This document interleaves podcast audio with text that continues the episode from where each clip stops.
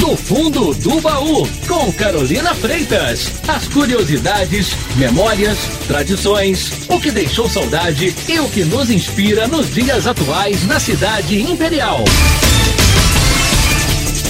Você sabia que a primeira fábrica da Flashman no Brasil foi instalada em Petrópolis em 1931? Dependendo da sua idade, talvez não seja surpresa para você.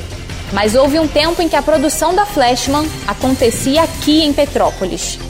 A fábrica, considerada a maior da época na produção de fermento biológico fresco da América Latina, foi inaugurada em 1931 no Itamaraty, no local em que agora opera o Bramil.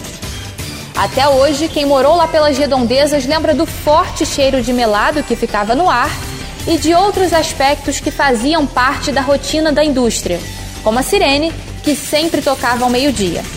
Agora, além da Flashman, de quais outras fábricas que funcionaram na cidade você sente falta?